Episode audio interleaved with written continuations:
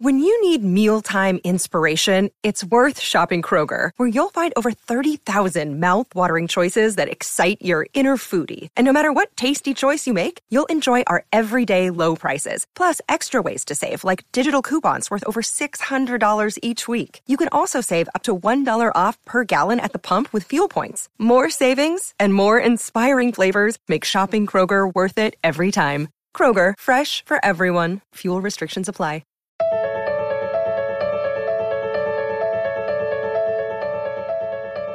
Never, ever, ever disregard an eight year old who has a dream of becoming like Oprah one day, because she might just become like Oprah one day. Noor Tagouri is a Libyan American storyteller and journalist and is currently one of the most talked about young adults in the country. She's known as being the first hijab wearing news anchor on American television. Obviously, it has not been an easy path to get where she is today. Growing up, Noor never had a role model that looked like her. She wanted to be on TV, but nobody she saw on TV looked like her. And before she knew the terms diversity or inclusivity, she knew that there was a glaring lack of it on television. Years later, though, after years of hard work, after honing her storytelling abilities, pursuing this passion and this dream, she ended up working on CBS Radio and Newsy and CTV News, and she's blown up. Even if you don't recognize Noor's name, you may have seen her face while scrolling through Facebook or watching videos online. She is a magnetic personality. She's great at what she does, and she tells stories that matter. And we love that. This is Sounds Good with Brandon Harvey. I am Brandon Harvey, and every single week we have conversations with people who are rejecting cynicism, doing the impossible, and fighting to make the world a better place. I actually got to have this conversation with Noor in person at her studio office where she does all of her storytelling. But instead of her telling stories of what's going on in the world as a journalist, we talked about her story. We dove into what it was like growing up, what it was like for her to pursue this dream, to do the impossible, and then to eventually become the first hijab wearing news anchor on American television. We talked about her journey to achieving her dreams of exposing cultural injustices and combating the challenges facing women on a global scale. We talked about the project she's working on now and what her dreams are for the future. This was an amazing conversation. I loved getting to meet Noor. I've admired her for a long time. And so, without any further ado, let's just jump straight into the conversation. Here we go.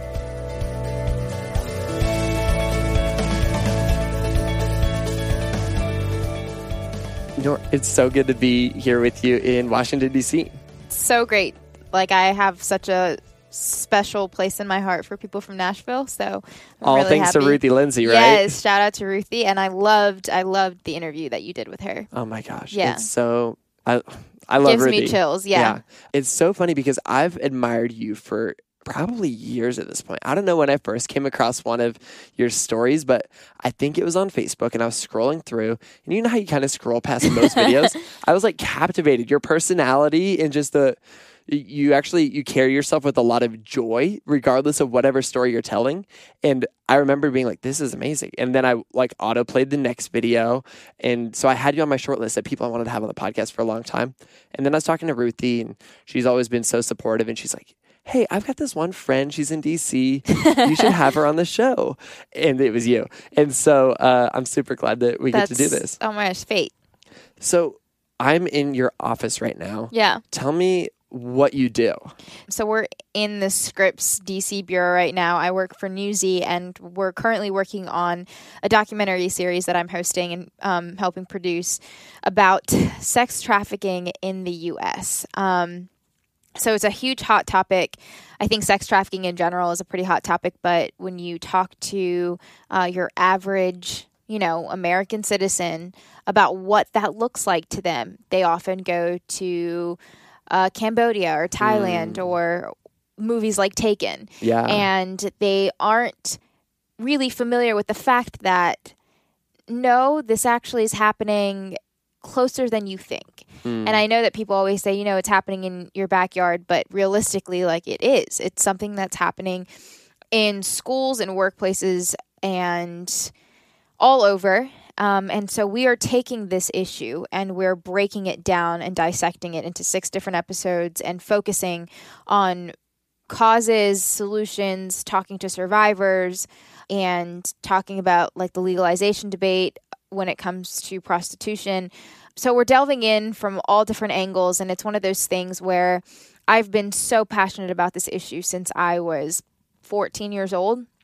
And I've covered, I've written papers on this, I've um, done volunteer work, I've done stories, and now I'm doing this like dream series, this dream documentary series. And I went into this kind of knowing and thinking like I knew everything um, about this topic. And it's one of those things that you go into it and you think you know everything and you're constantly mm. learning and you constantly realize you really don't know as much as you think you know and um, so there's this constant like internal struggle of growth and learning about yeah. about the issue and realizing that it's not black and white I love that you're doing that. I love yeah. that so much. So it's like a self. Yeah. It's been like a journey for myself and for our team, but it's also we're coming up with a product that is going to blow people's mind. Like the wow. series, like I'm the stuff that our videographer Kevin has shot and our producer Kate is incredible. Like the the stories that we're putting together have taken hours. Like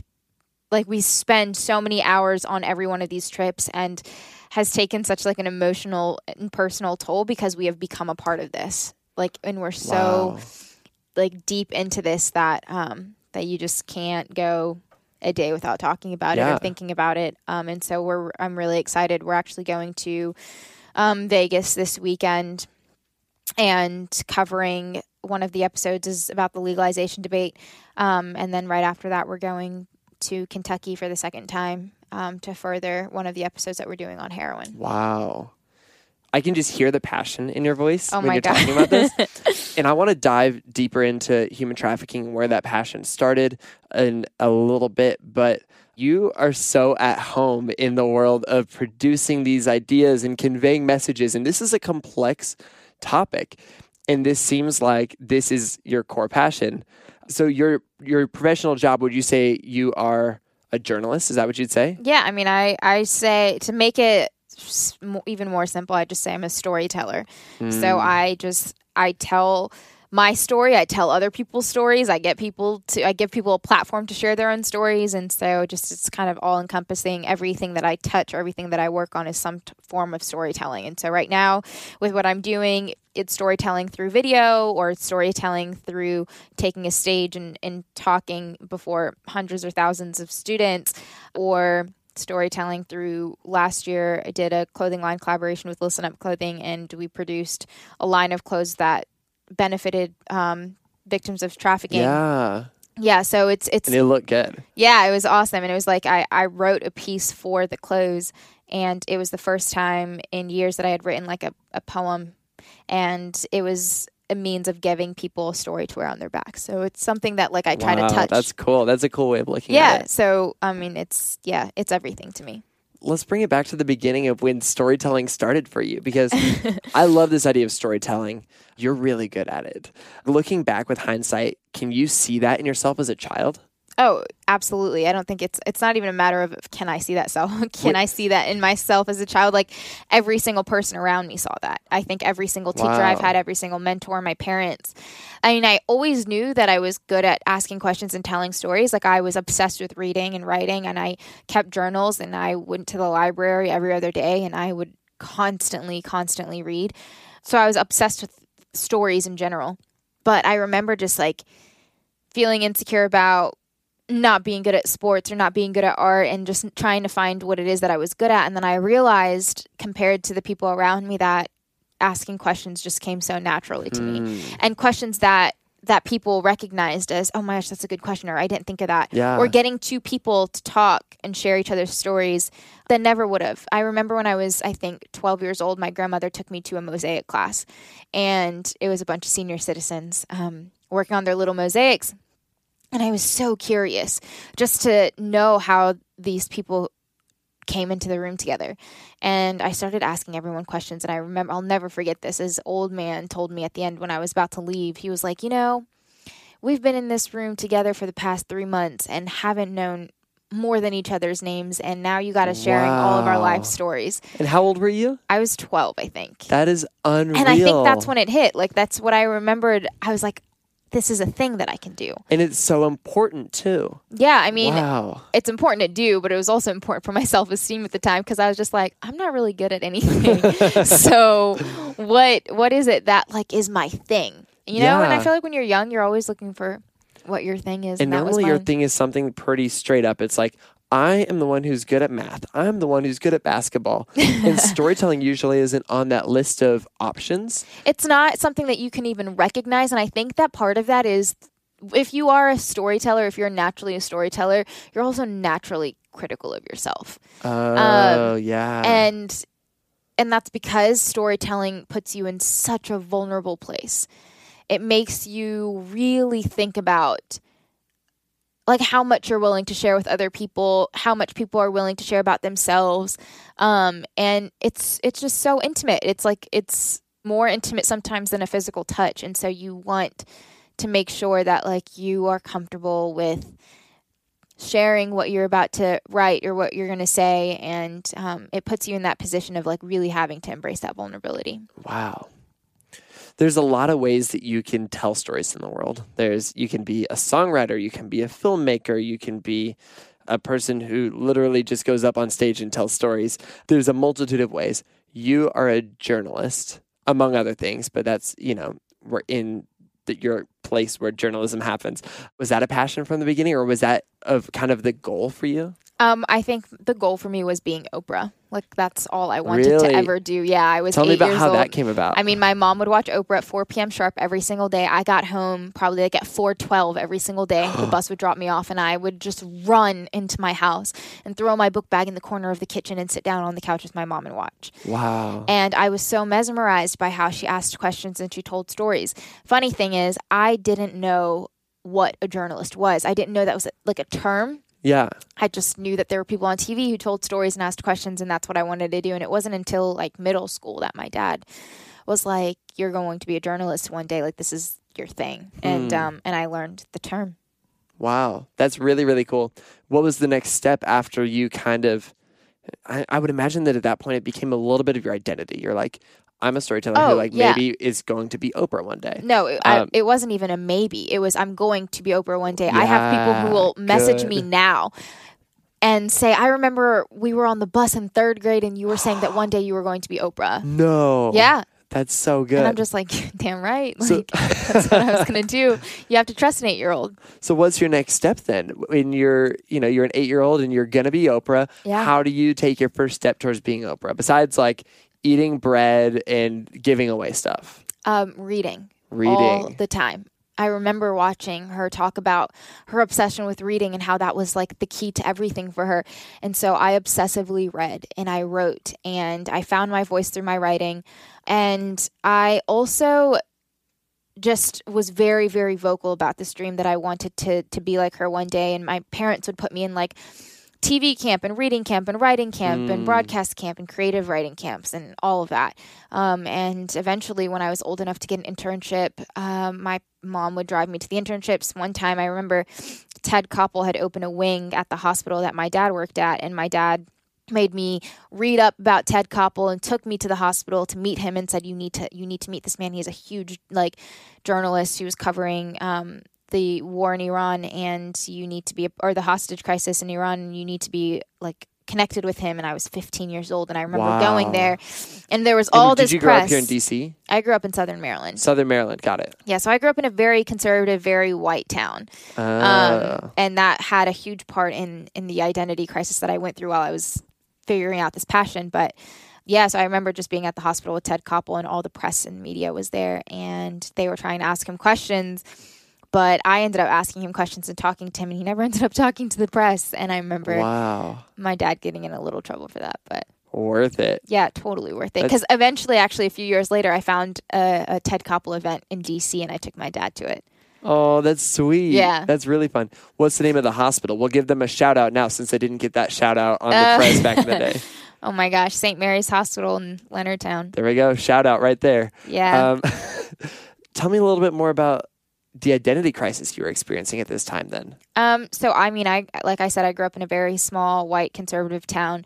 Um, I always describe it by my experience in first grade. I walked into my class and I sat down next to the only other girl who had dark brown hair, Mm. and I asked her if she was Muslim because I had never seen another girl at school with dark brown hair, and she looked at me funny and was like, "Am I what?" I remember she's she was actually her family was Italian, so from then until I moved out of that town, I was very insecure about like who I who I was and who I wanted to be. And I think that when you're growing up, especially, I mean, at the time, everybody I saw on TV, was, besides Oprah, was blonde hair and blue eyed. Like I was just thinking about this Mm. earlier. Actually, like our role models and the, the TV shows we were watching were Lizzie McGuire and Hannah Montana, and these Yeah. are like there was no blonde hair, one. blue eyes. Yeah, there was no one who looked like me ever. Yeah. And so I I like struggled with that a lot because I was like, well, I want to be on TV, but nobody on TV looks like me. So I don't know how that's going to happen and I I went through such a hard like a, like a, such an identity crisis that I remember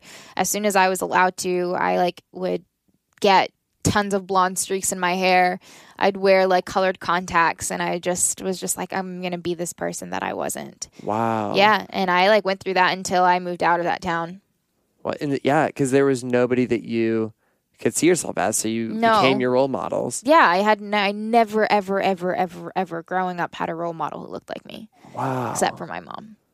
because I am a blonde haired, blue eyed male. Yeah. I've got plenty of people who look like me. Most of them end up bald, uh, but close enough. Um, It's funny though because today it's a whole different story. I think Yeah. with social media we're so we're exposed to so many like diverse people who are doing amazing things, and so I feel so like lucky to see other girls have other people that they could look up to because uh, like my generation we didn't have that. Mhm. but it's also it's like a double-edged sword because we're also growing up in the time of social media where like these young girls are struggling with so many other things um, and so many other things to be insecure about. So it's it's kind of crazy. But yeah that was my little my little identity crisis. Wow. Okay, so walk me through. You get out of high school. You'd already met this fantastic journalist. You were going to become Oprah. yeah What was your first kind of foray into the world of journalism? Mm.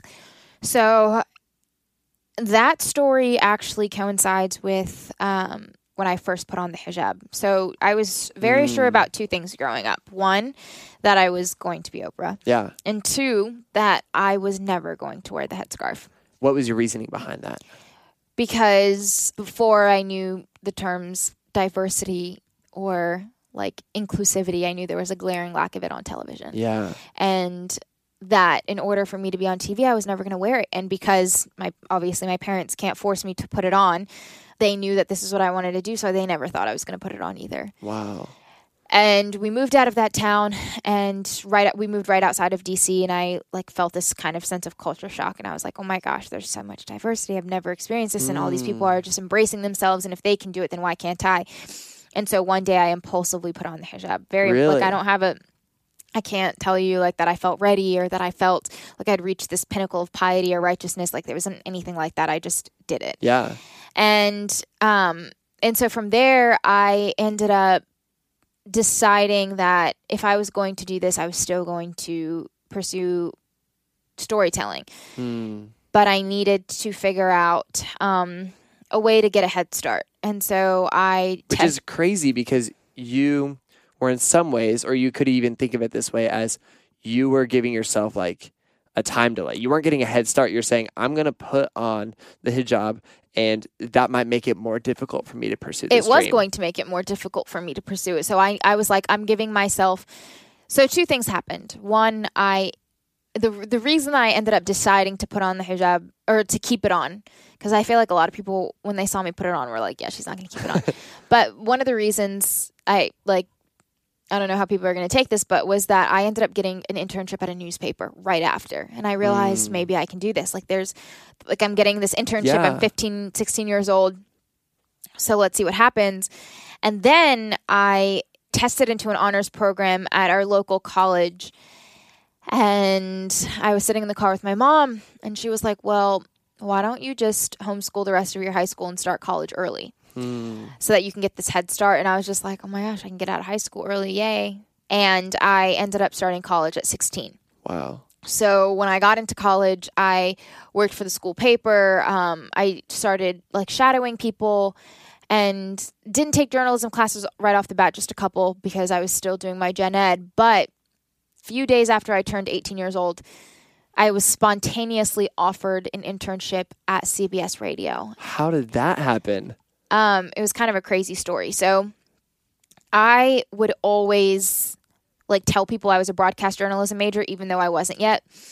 And That's the way to do it. yeah, I was just putting that out there. You know, whenever you have the it into chance, existence. you have to. And I am 110% like a believer of that. So, anyway, I had gotten a full ride scholarship to journalism school for the following fall. So, this was a few days after my birthday is November 27th. And I had a, a poetry performance on World AIDS Day, which is December 1st. So, a few days later. yeah. Just turned 18. So I was finally eligible for these like internships, right? And the night before the poetry performance, I was applying to um, internships for radio stations, for newspapers, for television stations. I was even like applying for flight attendant jobs because I was like, maybe I can be a flight attendant because I like traveling and I would have this time off in the spring. And uh, before I went to sleep, I prayed what we call in Islam istikhara, which is the guidance prayer. And I specifically asked, I was just like, hey, God, I really need an internship or a job. Can you help me out? Okay, thanks, love you, bye.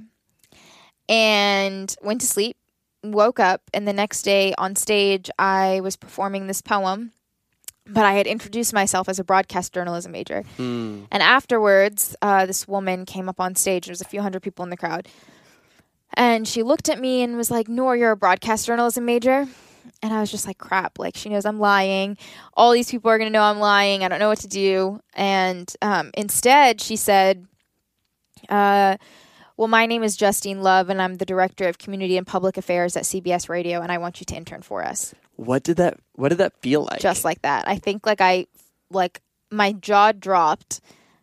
I like talked to her for a few seconds afterwards. We exchanged information, and then I went. I just started crying. Like I called my mom, and I started crying because I was freaking out. Like I and I was like, if there is ever a point in my life that I needed to be assured that this is exactly what I was meant to be doing, that was that moment. Wow. So yeah, That's that was amazing. what that basically kicked off the rest of my like. I had been writing for newspapers. I've had I had a job in that, um, and I wanted to take it to the next step. And I got this radio internship, and ever since then, everything kind of just went up. Yeah, And so you start working in radio, but of course in radio, no one can see if you're wearing the hijab.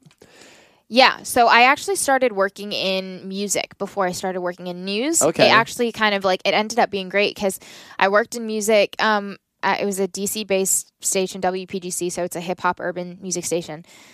And within the year of me interning there, they opened up a news station. Oh, cool. So they had like an actual news radio station. So it was like a transition. So I started interning there, got a job there. Then I started, um, and then once they had the news station open, I ended up getting a job there. Got it. That's amazing. Tell me then how you transitioned from the whole world of radio over to the world of visual, where like I'm able to see you on Facebook and people are able to watch your content and your stories are visual. So I actually stayed in radio even while I was doing television. Okay. Um, I just kind of kept that job because I loved working for CBS at the time. I ended up starting journalism school while I was there. And so I was working in radio, going to journalism school, and working full, like having a full time internship at a television station. So that was my first um, in was an internship at our. It was actually WUSA nine, which is the CBS affiliate here in DC. So I had an internship, working full time school, working overnights at the radio station. It was a super hectic sch- schedule, and then I actually started speaking on top of all of that. So it was like I was not sleeping for like a couple of years. And um, but my in was at that television station, and then after I graduated from journalism school, I took a job at a local television station, and um, so I worked there for a while.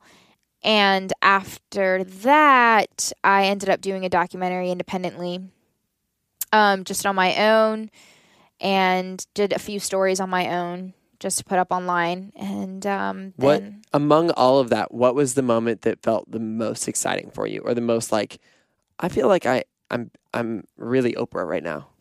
Mm, that's a great question. And the reason for that is because that was a turning point in my career. Okay. So I was struggling a lot at the local station. Um, I had finally gotten hired at a TV station, which was great because I it was hard for me to get a job Yeah. um, because nobody had ever put a woman with hijab on television. So um, I was having a hard time getting stories because people would just say like mean things. They would say like, "We don't talk to people who look like you." Um, so actually, I actually hated Nashville before I went there and met Ruth, Ruthie and Tiffany and Bonnie Kate. Well, I had known Tiffany, and part of that was because of an experience that I had.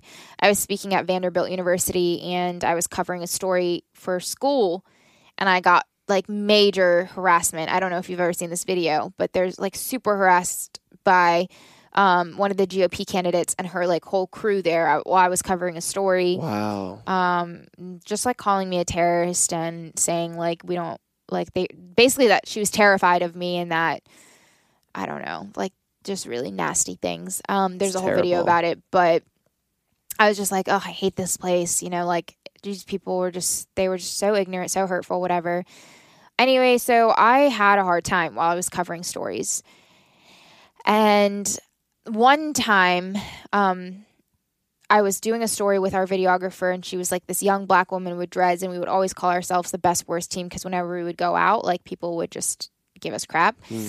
But when she would go out with reporters who were white, it would be fine, or who weren't Muslim. And one time we went out for a story, um, and we had a really hard time. A couple days later, we went out and we covered a follow up story during the Baltimore protests in 2015 and we had covered the regular story. Um, all mainstream media was kind of just parked outside of City Hall. Yeah. I don't know if you remember the coverage; it was pretty terrible during the time. So we were just parked out, and we got the story that we needed. But we were walking back to our car, and this man comes up to us and says, um, "Walk down a couple of blocks, and you'll see one of the most beautiful things you've ever seen." So I was just like, "Okay." So we walked down a couple of blocks before we leave, and we saw one of the most beautiful things I've ever seen, and it was uh, people outside wearing "I Bleed Orange" shirts, crying and laughing and singing, and a Michael Jackson impersonator on the tops of cars dancing, and people just coming up to us saying, "Oh my gosh! Like, let me tell you my story. Let me tell you what happened. Let me tell you how I feel." And that had never happened before and i was just like oh my gosh like and eric and i the videographer we looked at each other and we were just like oh my god this is like this is it this is what we were meant to be doing and we sat in the car afterwards and we like cried together and we were just like this is the story this is the kind of story that was meant for us Wow. and I quit my job shortly after that because I was just like, those are the stories I need to go after. And Yeah. I realized that all this time I was trying to be somebody else. I was trying to be like the reporters that I had seen on television when in reality, me being the best version of myself Yeah. was the was what was going to give me a story that somebody else wouldn't have gotten. And that was a very Oprah move of me anyway because I remember that she she was actually a reporter. She started in local news in Baltimore and there's several times she's talked about how when she was a reporter, she would always want to be like Barbara Walters.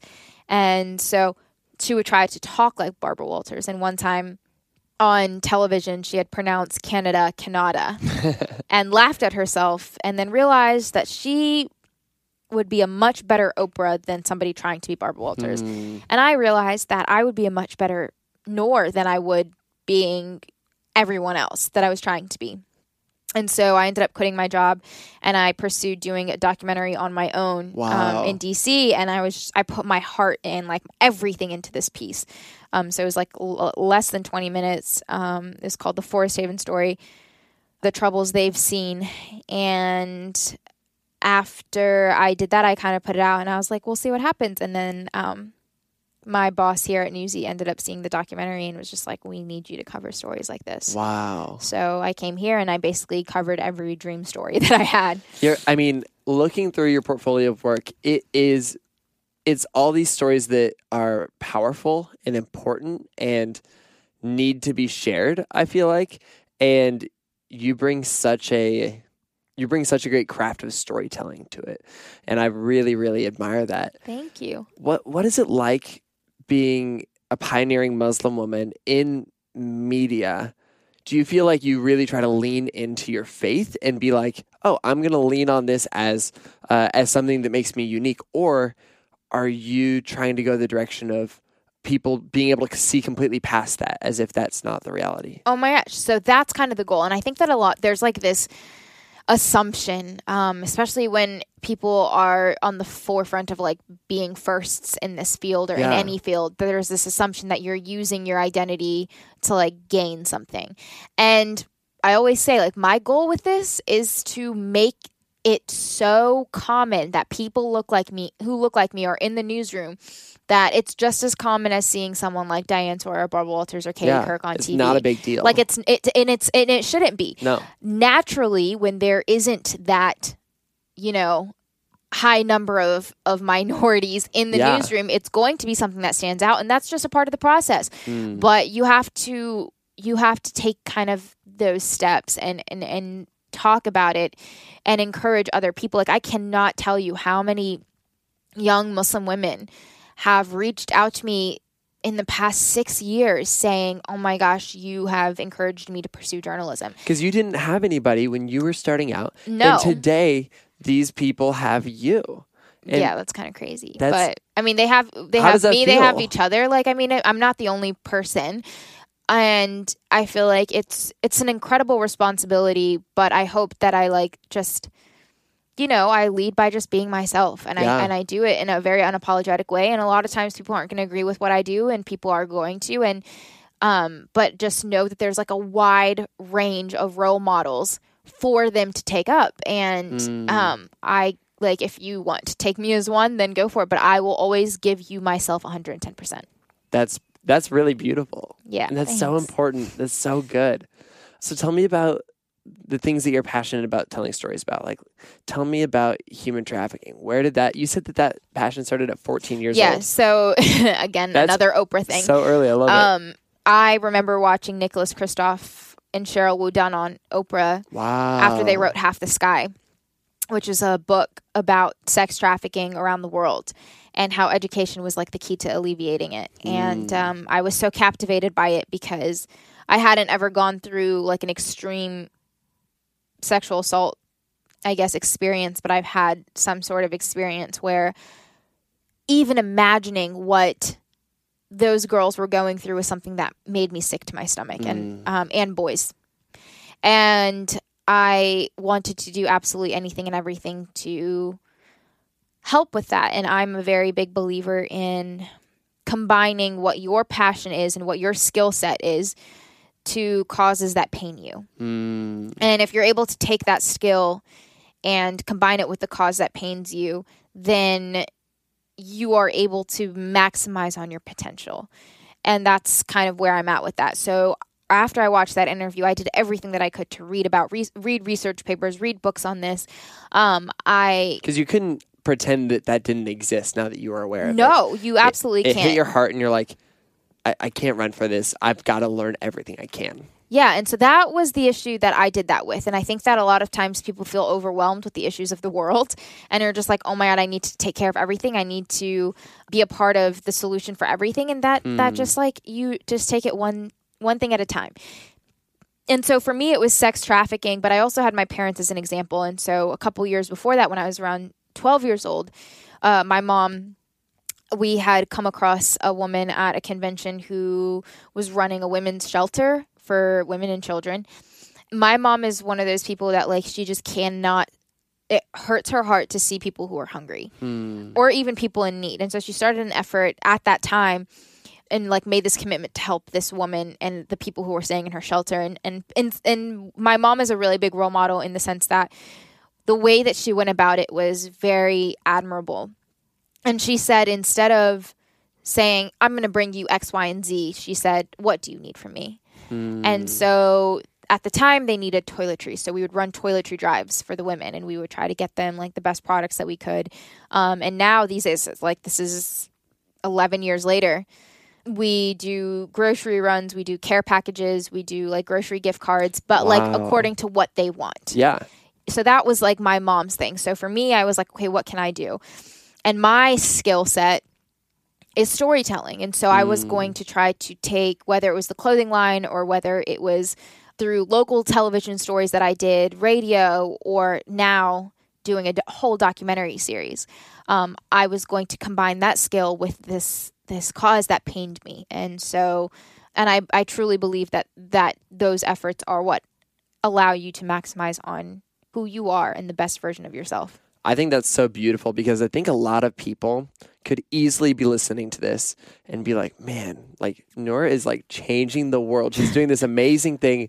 I've got to go and I've got to film a video about human trafficking. And please do. Yeah, well, but the reality is, if that's not their strength, you know, it's much better for them to lean into their strength and and do their own specific unique thing. Maybe Yeah. they're So, I mean, one thing that I did when I was in college was t- like was anything that ignited any type of fire in me, I would I would try.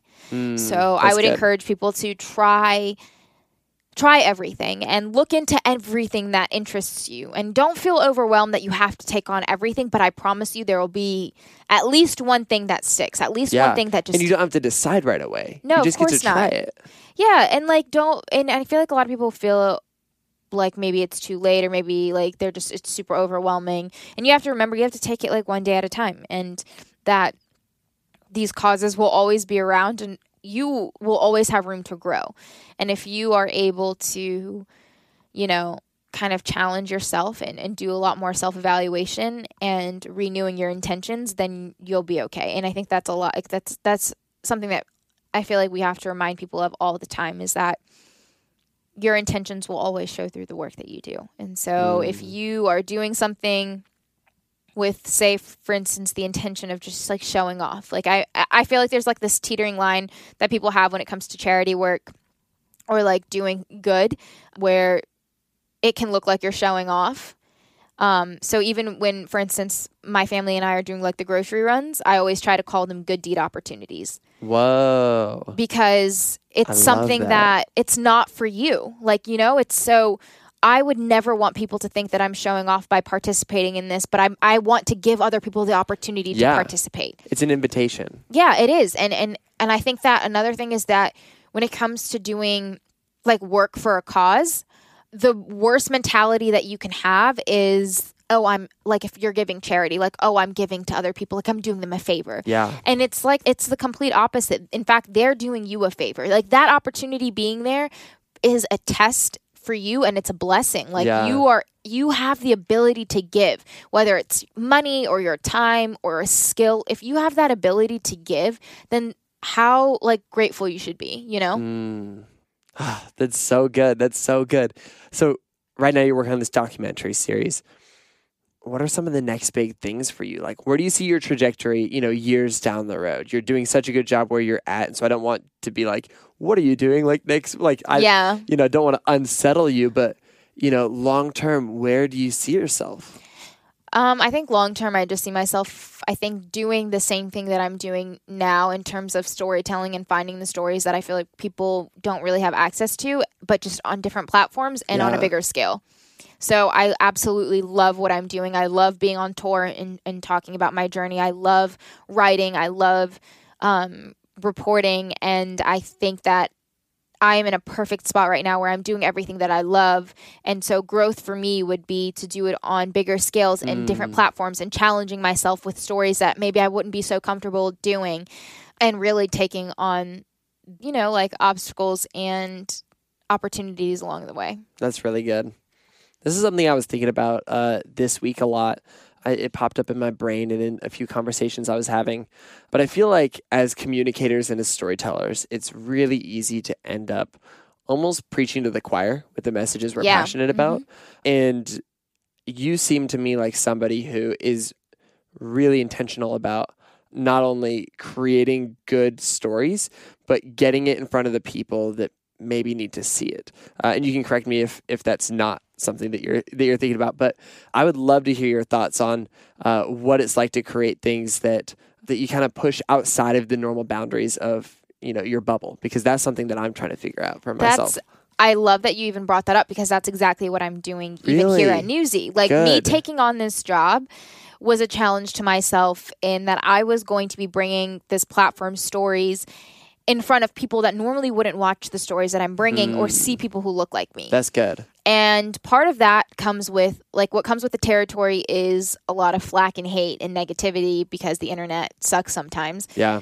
But also, like, treading new waters, you know, and just being in places that may have rejected you before and and challenging people to to actually hear the story out and hear Yeah. us out. And I do pretty bold things that you know are met with some criticism sometimes, but always with the intention that there are I think everybody is deserving of the story. And that um, it is our responsibility to bring light to those that may have not had it. And so that is always my intention behind behind the way that I carry out certain stories that I do or certain interviews that I do or certain talks that I give. That's really, really beautiful.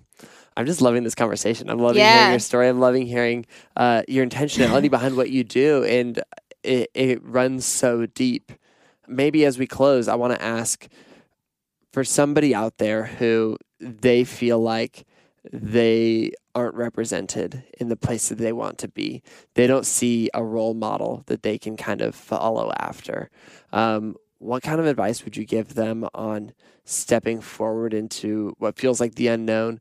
And what kind of advice would you give to people who are kind of stepping forward into the unknown?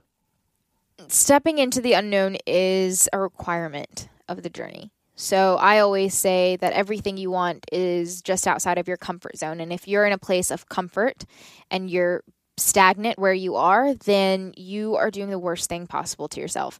It's great to be on your hike to success, but it's also great to be in the valley of failure where you are knocked down and the only place to go is up. And that's a place that you're often going to be when you are being your most authentic self and and, and trying to create and um bring whatever it is that your skill or your gift is into reality and like that's just a part of the journey. And so walking into the unknown is something is the only way that you're going to like see endless possibility. And i think that a lot of us have insecurity about um, you know talking to certain people or taking on certain risks but just understand that every single person around you has insecurities. Every single person around you has vulnerabilities.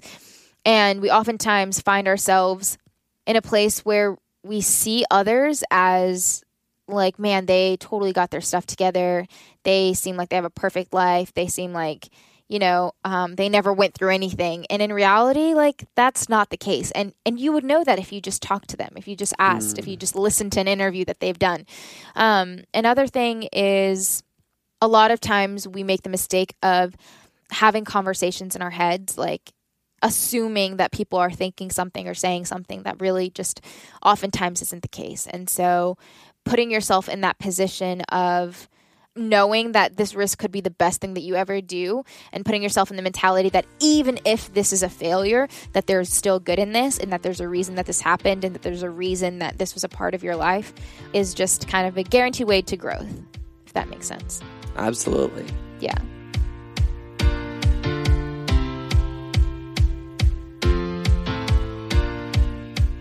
Did you hear that quote? Noor said, Stepping into the unknown is the requirement of the journey. Everything you want is just outside your comfort zone. Goodness gracious, that is a tweetable quote. That was amazing. Noor is so inspiring to me. I'm blown away by the way that she has pursued this dream with, with so much creativity, courage, and curiosity. She's creating something amazing and she's using her platform to make a difference, to tell stories that matter. I connected with her on such a deep level. You should absolutely check out Noor's incredible work at noortagouri.com. You can see her storytelling and journalism and see her on the air. It's really wonderful to watch. You can also follow her on Twitter, Instagram, Facebook, and YouTube. And you can also share this episode anywhere you want on the internet. You can find the show notes for this week's episode at soundsgoodpodcast.com slash noor. And you can find out more about the podcast and what we do here at Good Good Good, the company that makes sounds good at goodgoodgood.co. Goodness gracious, that is a mouthful. I don't know why we called it that, but goodgoodgood.co. If you're new to the podcast, if this is the very first episode you've ever heard, welcome. We hope that this isn't the last. You should absolutely go and check out some of our other episodes. If you like this episode, you'll probably also like two more episodes from other incredible storytellers. The first is Katie Meyler. Katie worked and lived in Liberia during the midst of the Ebola crisis and brought the world's attention to what was actually going on in Liberia. And the second is Jeremy Cowart, a photographer and a humanitarian storyteller who has made a difference in the world in all kinds of crazy ways, from just using his camera to starting a hotel that actually helps you change the world in your sleep. It's a wonderful story. Check those both out wherever you listen to podcasts. And with that, I think that's a wrap for this week's episode. Go out and do some good this week, and we'll be back next week with another inspiring conversation with an incredible person. Sound good?